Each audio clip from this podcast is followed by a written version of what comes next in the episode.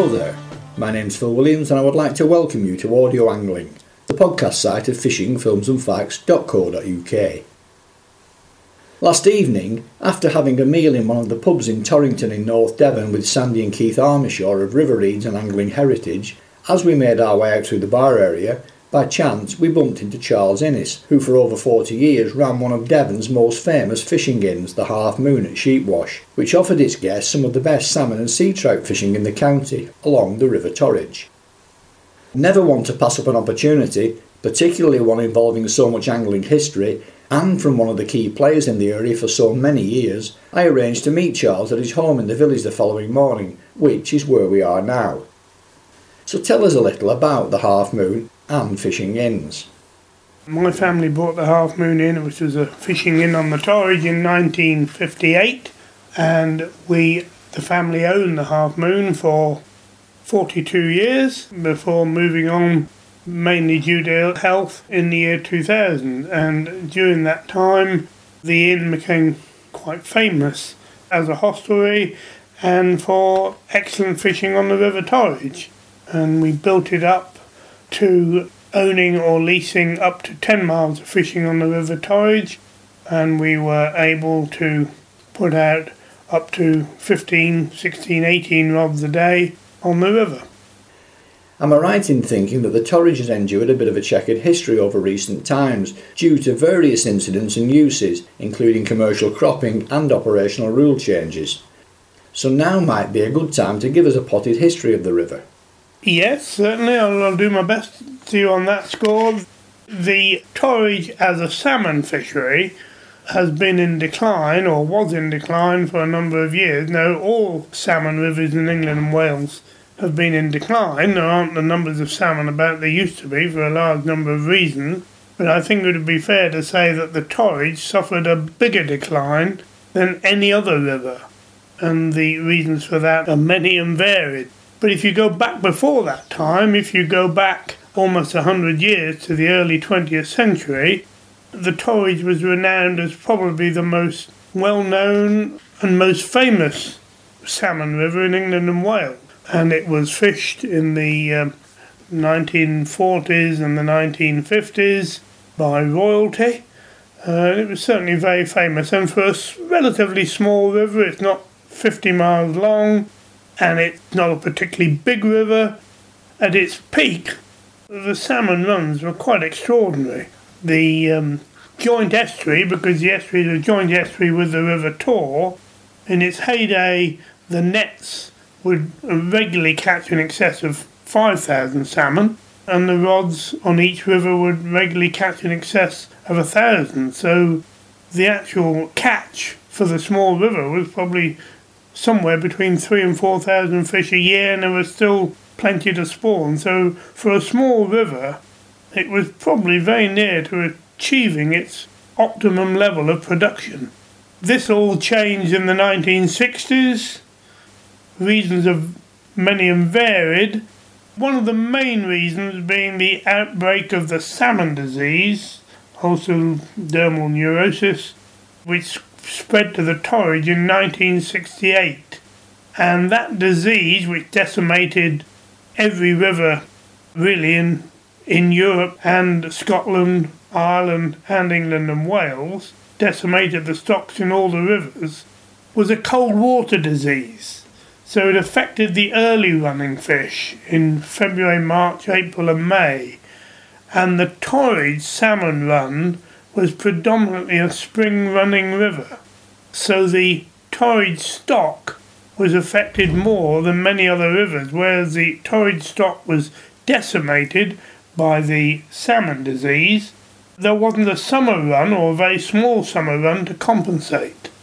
In one year in 19, I think it was 1969, the rod catch on the Torridge was 269 salmon, and of those, all but 20 of them were caught in March, April, and May. I think the reason for the salmon run being predominantly in the spring was historically that the Torridge has a very low summer base flow. So, in most years, the salmon aren't able to migrate upstream during the summer months. in all the other rivers in the West Country, the average base flow, the summer flow, is on average one eighth of the annual base flow. But on the Torridge, it's only one sixteenth. So you appreciate from that the very low flows of the Torridge in the summer months. So if salmon disease was one of the main reasons for the uh, collapse of the salmon stock, there were many others as well excessive marine exploitation, which of course affected every river in England and Wales and Scotland and Ireland. Uh, but particularly on our river, we did suffer from industrial and agricultural pollution. Now, most rivers suffer from industrial pollution. I won't go into too much detail about that, but the agricultural pollution was something that was a particular problem to this river as it was to the Tamar, which is a, a river that rises very near where our river rises, and both rivers run through farmland for the whole of their journey to the estuary. And with the changes in agricultural practice, the need for the governments after the World War, Second World War, wanted to increase food production, farmers were given grants and subsidies to drain the land. So all available land was drained out to increase the land available for production. This enhanced the low flows in the summer because the land was no longer a sponge. And of course, increased production. There was a change from hay to silage. Silage liquor was a tremendous pollutant. And of course, with the uh, modern farming methods, whereas a dairy unit would have 10, 15, 20 cows. Now, in this day and age, we've gone to dairy units of over 300 cows. And so the increase in the number of animals in the catchment area meant that uh, within the space of about 15, 20 years, from the early 1950s to the mid 1970s, the number of uh, animals actually on the land increased by about tenfold, and of course, with the resultant effects of tremendous amount of agriculture pollution getting into the river. Was there any additional threat from, say, abstraction and poaching? I don't think, if I could just refer to poaching, in the olden days, of course, it was a traditional form of poaching where the old locals went out on wild November nights with a pitchfork and a torch and took out a couple of salmon, and that quite honestly, there were so many salmon in the river in those days, it didn't really affect the salmon stock. Then, of course, as that died out, in its place, you got the more sinister form of river poaching, which was the netting of famous salmon pools. And of course, in that regard, there was a traditional form of net making was always in Bridport in Dorset. And the poachers were known as the Bridport Gang uh, because most of them came from that area. And with the West Country rivers being fairly near, it was easier for them to head west rather than head up into Wales or North England or Scotland. So the West Country rivers were targets. And of course, we got the famous case on the Torridge when in 1963, two poachers tried to net the pool below the weir at Beam at Torrington at the lower end of the river. One of them had come from Bridport one was a local man from Bideford, and they got into difficulties with their dinghy, with the river rising and in spate, uh, with the net result that one of them, the, the lad from Bridport, drowned. So it really sort of brought to the attention of everybody the effect of the Bridport nets. In more recent times, I don't think there's been a serious problem with poaching on the river simply because there haven't been enough fish to warrant it. Uh, I'm not saying there isn't any poaching, but it's fairly limited. Poaching in the estuary is always going to be a problem, with salmon being taken illegally, not by the licensed netsman. All I can say about that is we've always had very efficient fishery officers, bailiffs, call them what you will, who keep a pretty close eye on it. And uh, in this day and age, I do not think it's a, it's a major problem. I believe that in many areas now, the Environment Agency are looking to buy out licences and retire them in an effort to conserve fish stocks. Well, the netting in the estuary, uh, traditionally, uh, if you go back 150 years, there was no there was no control over the nets at all. They could have as many nets as they wanted. Then bylaws came in restricting them to 36 nets. And this again is a joint estuary. Remember, there were two rivers. So you've got a joint estuary, 36 nets, which is a hell of a lot nets. They can only operate a seine net. They can't sort of put a drift net right across the estuary, so they are limited in that respect. Then, as the years went by, they were restricted, first of all, by limiting the number of times they could fish. There was a slap at the weekends, two or three days when they couldn't net.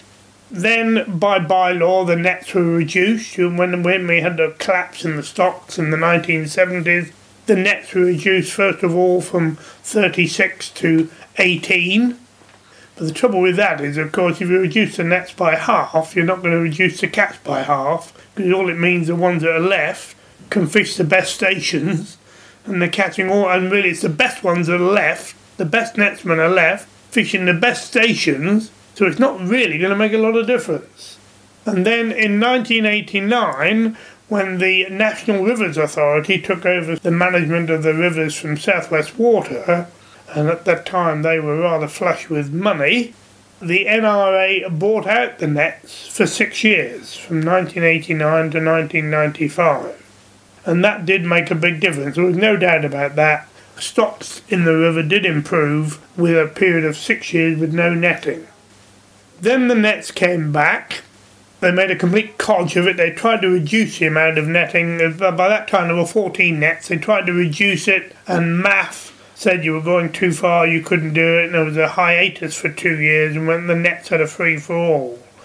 Uh, and then 14 nets were allowed to net for two months a year, because you may remember in 1998 the national bylaw came in to conserve salmon stocks, and no netting in England and Wales allowed before June the 1st. So that put an end to their spring netting, but they on our river they were allowed to net in June and July. But then in 2001, the riparian owners and fishing interests on both rivers, the Taw and the Torridge, bought out 11 of the 14 nets. And this really was an historic agreement because most buyouts of the nets, rather like the NRA earlier, had been for a set period of time, for five years, six years, or ten years, now, although the agreement with the, these 11 nets was for 10 years, there was also a proviso in the agreement that they wouldn't be allowed to net again until stocks had recovered to a level to allow a sustainable rod and net fishery. And the chances of that ever happening in the foreseeable future were pretty low, quite honestly. So they were basically accepting the fact that they weren't going to net again. And the three nets that were left the agreement was that when they packed up, when they either gave up through ill health or decided it wasn't worth it or they died, the license would not be reissued. Now, that happened in 2002. The, obviously, it's just been renewed now, 10 years later, and at the moment, all those three licenses are still operating, but there is a net limitation order of one. So when two of them give up and there's only one left, that's where it finishes. And if that one gives up, that can be reissued. The Environment Agency really want to keep one license going in the estuary purely for heritage reasons. And when I tell you now that over the last 10 years since the buyout, the average catch of those three nets, presumably it is a legal catch and not sort of they're not hiding a lot of fish away, the average catch is about 50 salmon a year. And when you think it was prior to the buyout by the NRA in 1989, it was in excess of 2,000 a year. We have sort of come a long way. So netting in the estuary now, to all intents and purposes, has come to an end. Is there any truth in one scrap of information I picked up on just this morning that in exchange for buying out the nets, the rod and line fishery had to become fly only? Well, that was really in the public inquiry in 1981. This was a time when the river really was in a pretty dreadful state, and, and the salmon stock, the rod catches had gone down to about 50 a year. So when you start talking 30 years earlier, it was approaching a thousand a year, suddenly reduced to 50. There was a major panic, and there was a public inquiry in 1981. That was when the reduced the nets were reduced from 36 to 18, and part of that um, measure of proposals was to have a fly only rule for the fishermen from September the 1st. any live baiting, worming, prawn, all that had been banned for the rods in 1956. That was when also when, when the, the nets restrictions, the further restrictions were put on the nets in that time. There had been no live baiting for salmon since 1956, and in 1981 the proposal was, as well as reducing the number of nets, to have fly only in September. When the inspector made his report, completely out of the blue, without any discussion at all, he said, To allow for further conservation measures, I think the fly only rule should be May the 1st. And it came as a complete bombshell. It hadn't even been discussed. But we had to accept it. so we went fly only from May the 1st, and over the years, as further discussions took place, that was reduced back now to April the 1st. So, in theory, we are allowed to spin in March because the season opens in March. I don't think on our river anybody ever spins now. You can pretty well say it is a fly only river. And that makes a hell of a difference to the number of fish that are caught by the rods. You can rest assured on that. I would have thought that making a spate river fly only would put in place certain practical difficulties that anglers might struggle to deal with. It's an amazing decision to make when you think that nearly every other river apart from the Taw and anything goes. You go down to Cornwall and do anything. And it does seem strange to me that you've got a situation where, by bylaw, every salmon has to be returned before June the 16th for the rods, and that's on every river in England and Wales. And once they get to June the 16th, they can use any method they like to wheedle them out, which does seem daft to me. As far as conservation is concerned, it's a fantastic measure having it fly only. It does make a hell of a difference to the rod catch. Where you've got lower down the river, on the middle and lower stretches of the river where there's good flow, it's quite acceptable really to have a fly only rule.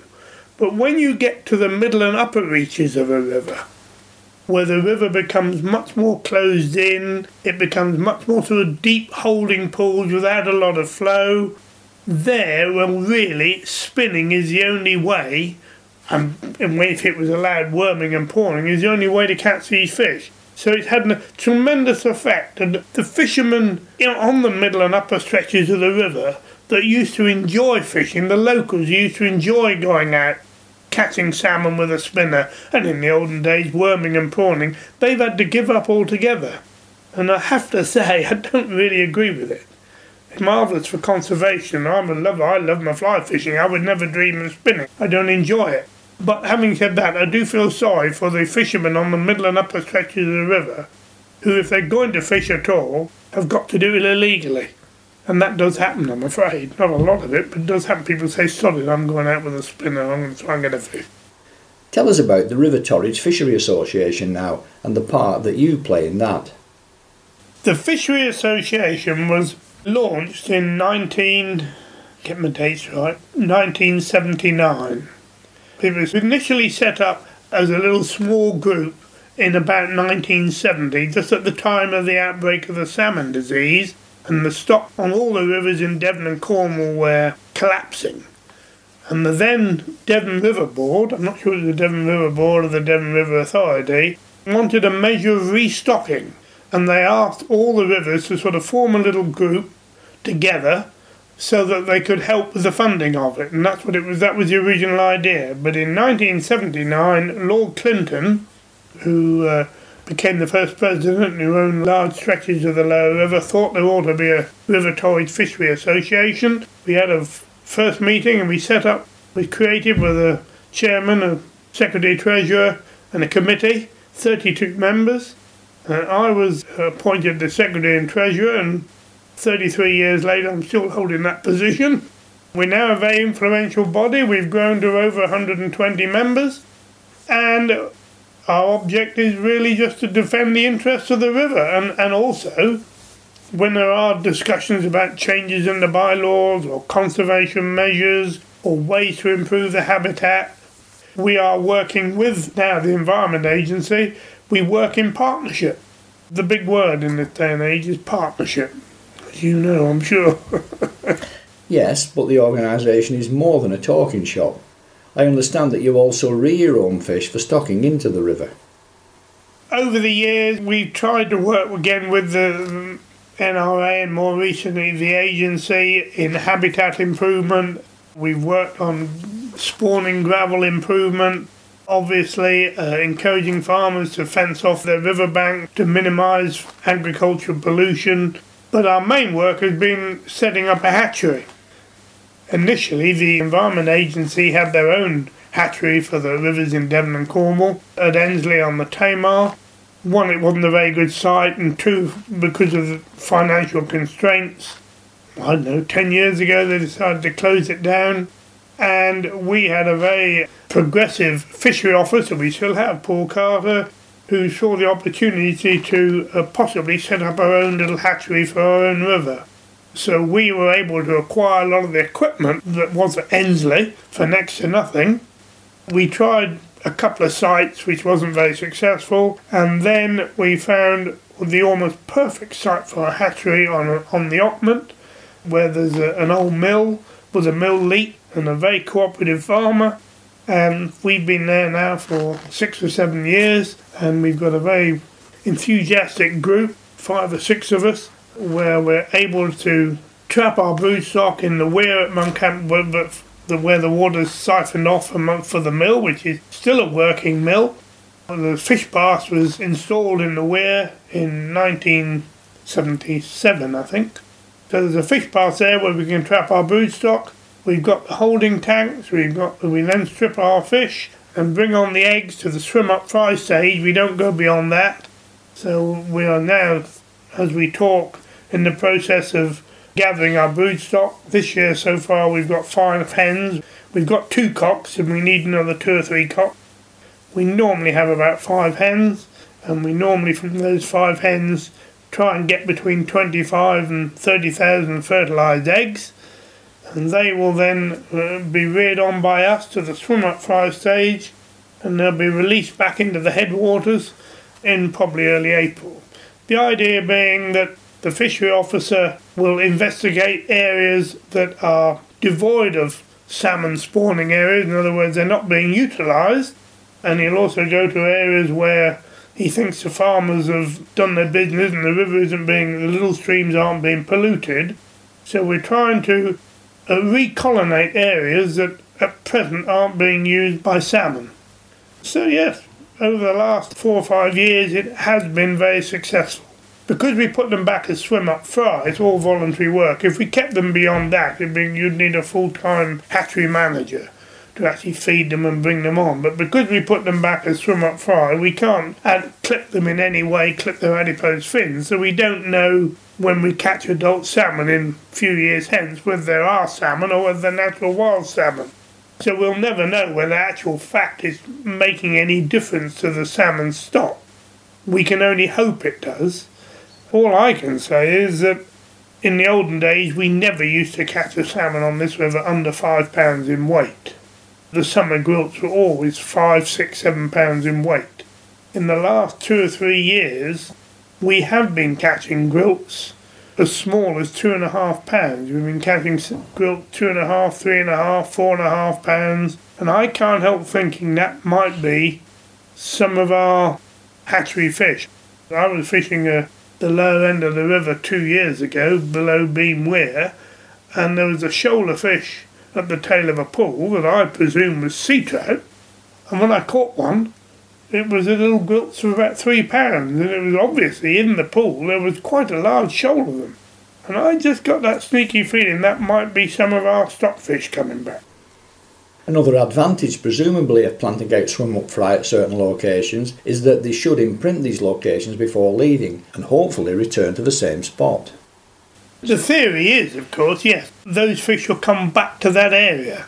They're all Ockment fish. Now, the Ockment is the main tributary of the Torridge, and it comes off Dartmoor, so it hasn't got the farmland pollution that the main river has. It's got other problems to it, which is basically acidity from coming off the moors. But in recent years, since the fish path was installed at Monkokehampton Weir in 1977, the Ockment really has become the saviour of the Torridge. And whereas the Torridge, uh, the juvenile surveys are still pretty poor, on the Ockment, the juvenile surveys show that the Ockment has as good a density of salmon as any river in the southwest of England. So we're taking f- fish from the Ockment, fertilising the eggs, bringing them on, and then putting those Ockment fish into the main river, the headwaters of the Torridge, headwaters of the Waldon, headwaters of the Lune. Now, we hope that they will come back to those places where they were put out. They might, of course, go back to the Ockment, I don't know. and it's also good for maintaining genetic integrity. Yes, because now one of the platforms of the Environment Agency is now if you're going to restock, you must use your own fish. If you go back to uh, the spring run on this river when it really became famous, started in about 1920, and there are those the, who argued that that spring run was created by salmon ova, which was brought down from the River Thurso about 20 years earlier. And similarly, when the salmon disease broke out in 1968, the then Devon River Board could see nothing wrong with bringing down Scottish ova anywhere they could get it the cheapest and putting it into our rivers. That thinking now, that might have been a, if you like, it was it might have been a short-term fix, but it wasn't a long-term solution and it's now generally accepted if you're going to have a hatchery and bring on your own fish, it must be from your own genetic stock. And also, of course, they do insist that all the eggs are fertilised by at least two cocks, and if possible, three cocks, to get this genetic diversification. What fish other than salmon has the river got in it? Got a good run of sea trout. Traditionally, it's probably more famous for its sea trout than its salmon that we all talk about salmon all the time, but it has a good run of sea trout. Uh, traditionally, it was probably just about the best sea trout river in the West Country. I'm not sure it is now. It's again, sea trout have suffered from the various problems that I've already talked about just as much as the salmon. We still get good runs of sea trout. In recent years, there has been a definitely an increase in the number of large sea trout caught, and I personally think that is because there's been a ban on spinning. Uh, these big sea trout were pulled out by the spinning in dirty water. Now, although I'm very much against these poor people up at the top end of the river not being allowed to spin and not having an opportunity to fish, it certainly made a difference to sea trout, the big sea trout stock. It was very rare to catch sea trout over five pounds. Anything over eight was quite exceptional. Double figure fish was never heard of. Uh, in recent years, £10 fish are one or two a record every year, and this year we've hit the heights because in this actual particular season, there's been three sea trout caught over £13. For a sea trout, that is big fish. And that is sort of starting to compare with some of the Welsh rivers. So let's hope it continues. On the downside, we certainly are not getting the runs of small sea trout that we used to get. They are very variable, I know, and in recent years we haven't had the conditions right, but we certainly aren't getting the number of small sea trout, what we call peel, in the river. we've got brown trout, a lot of small brown trout, they don't grow to any size. When the family are in the half moon, I'm the first to admit as fishery manager, we stocked our home beats, the four miles on the home beats, with stock fish, fish of about just under a pound, purely as a put and take, so guests could go on the river and catch some trout. The idea being, if they caught the stockfish, they put the wild ones back. I'm not sure, in hindsight, it was a good move. I personally, I did it all again, I wouldn't agree with introducing stockfish into a river. I think you've got to keep to your natural wild stock. But there is a good stock of wild trout. Beyond that, there's no pike in the river, God forbid. The only coarse fish of note are dace. I gather the Taw has roach, but we have dace. And apart from gudgeon and minnows, that's about it. Now, I know that your work with the Fishing Association is not your only involvement with fishing. I was looking at your book, Torridge Reflections, early this morning, and I believe you also have quite a repertoire of amusing little anecdotes accumulated over the years. Yes, but do you want me to sort of. Just a, a few years ago, I was thinking to myself, well, the family owned the Half Moon for 40 years. It became renowned as a fishing inn. Uh, it was one of many fishing inns that existed all over the country. On the, on the Torridge alone, there were six. Most of the little small village inns had a bit of fishing as well, and it was a nice supplement to their incomes. As well as being the village pub, it sort of doubled up as a fishing inn, and visitors could go there and enjoy fishing at very reasonable costs. And as most of them over the years have sort of dropped out, the Half Moon has kept going, and now it's probably one of the very few fishing inns left in the West Country, probably in England. So the Half Moon has, has been quite famous. And I just thought to myself, having the family having been there for 40 years, and I managed the fishery for virtually all that time, and my knowledge being secretary of the Torridge Fishery Association for over 30 years, really I would have put my knowledge and expertise and put together all the amusing anecdotes from the years at the Half Moon write it down so that, you know, it won't be lost forever. And that's what I did. And fortunately, I found Sandy in Torrington who, who was keen to publish my efforts. And as a result, we've come up with Torridge Reflections, which I think is going to be a very, well, it's an enjoyable book to read, but above everything else, it will be just a reminder of the history of the Torridge and the days when these small fishing inns existed. Many amusing stories come up in the book, and you've asked me to relate one. I remember David Hume, he always brought a party down in June every year, mainly for trout fishing with a possibility of the sea trout fishing. And this particular year, there were eight or ten of them, and it was a incredibly hot summer's day. It might well have been 1976, that famous summer. And David said to me, oh, Charles, he said, I've got a, somebody who's never fished before. Could you come down and give him a lesson. I said, yeah, let's get organised, do my jobs at the pub, and I'll come down, David. So about 11 o'clock in the morning, I arrived on the river, and um, one of the party was Mary Skinner, who was married to Anthony, and Mary was, I think she was a model in London. She was an incredibly attractive young lady. Anyway, she was stretched out in the grass with a topless bikini on, uh, incredibly beautiful, and there was I sort of trying to give a lesson with this young lady making no attempt to conceal herself. And with that, the local farmer's teenage son drove into the field with his tractor, presumably to uh, check his stock. And as he drove round the field, he obviously spotted Mary, and his eyes nearly popped out of his head. so anyway, Mary made no attempt to conceal herself. Well, I'm quite serious. When I when I left about an hour later, the farmer's son was still driving around the field.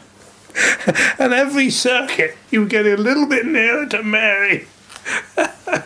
How long he stayed there, I don't know, but it really was very amusing. I often think about it. Yeah. The other, another sort of, I can tell you one of these stories. The other interesting one was the, the uh, a lot of my guests had to park by the river, obviously, when they were fishing. One of our guests went down to the river to fish, and his wife was disabled. So instead of parking by the gate, the entrance of the field, uh, he parked on a little brow of a hill, the entrance of the farm, a big wide entrance with plenty of room, so his wife could look out over the river, over the fields to the river, which seemed a perfectly sensible thing to do. And when he came back at lunchtime, he was accosted by the local farmer. You, he said, when I go to market, I have to pay to park the car. My poor guest said, Well, that's all right, sir. If you'd like me to give you something, I'm quite happy to give you something. How much would you like? So the farmer said, Yeah, he said, I think you ought to give me a pound.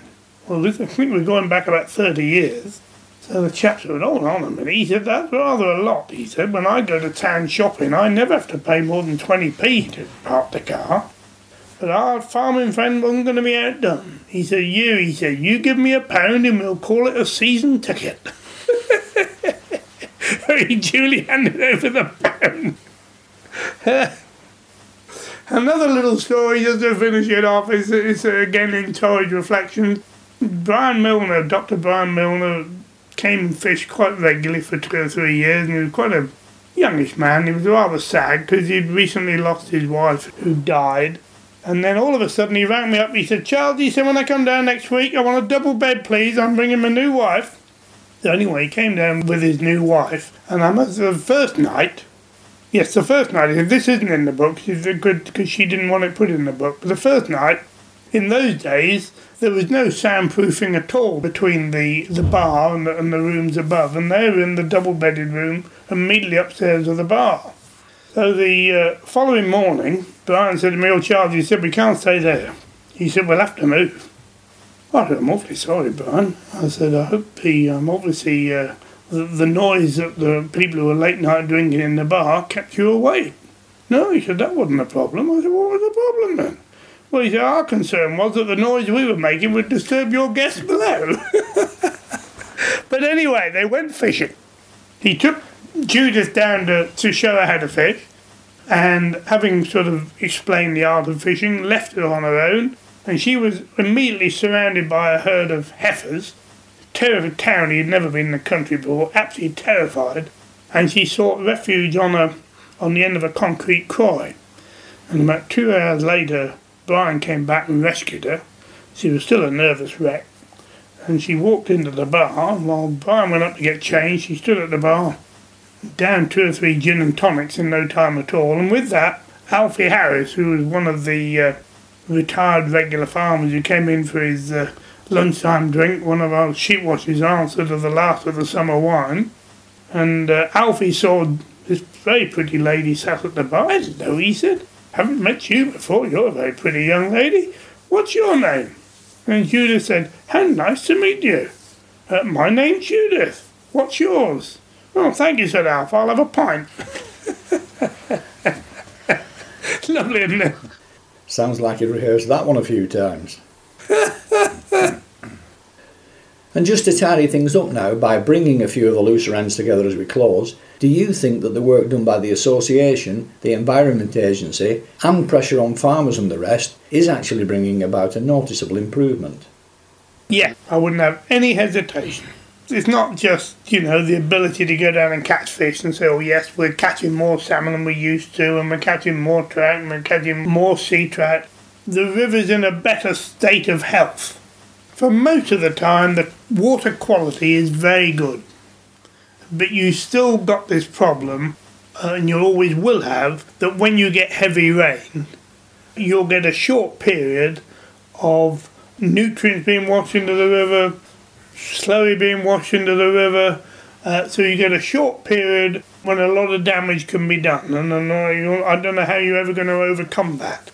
But having said that, there's a tremendous amount of work being done, and now hopefully with the uh, new Water Framework Directive, hopefully in years to come the improvements will go on, and there's certainly, considering the financial constraints at the moment, there's a tremendous amount of money being spent on rivers like the Torridge to do their best to improve it. But you still got your problems, and your agricultural problems are still there. You know, we got, when I go back 50 years, there were probably a dozen, 15 small farmers, mostly with about 10 or 12 cows, and they'd bring them in, milk them, put them out again. Now there's none left at all. There's one intensive unit with 300 plus dairy cows they never go outside. They're inside all the time. All their waste has to be put on the land. Probably too much for what the land can take.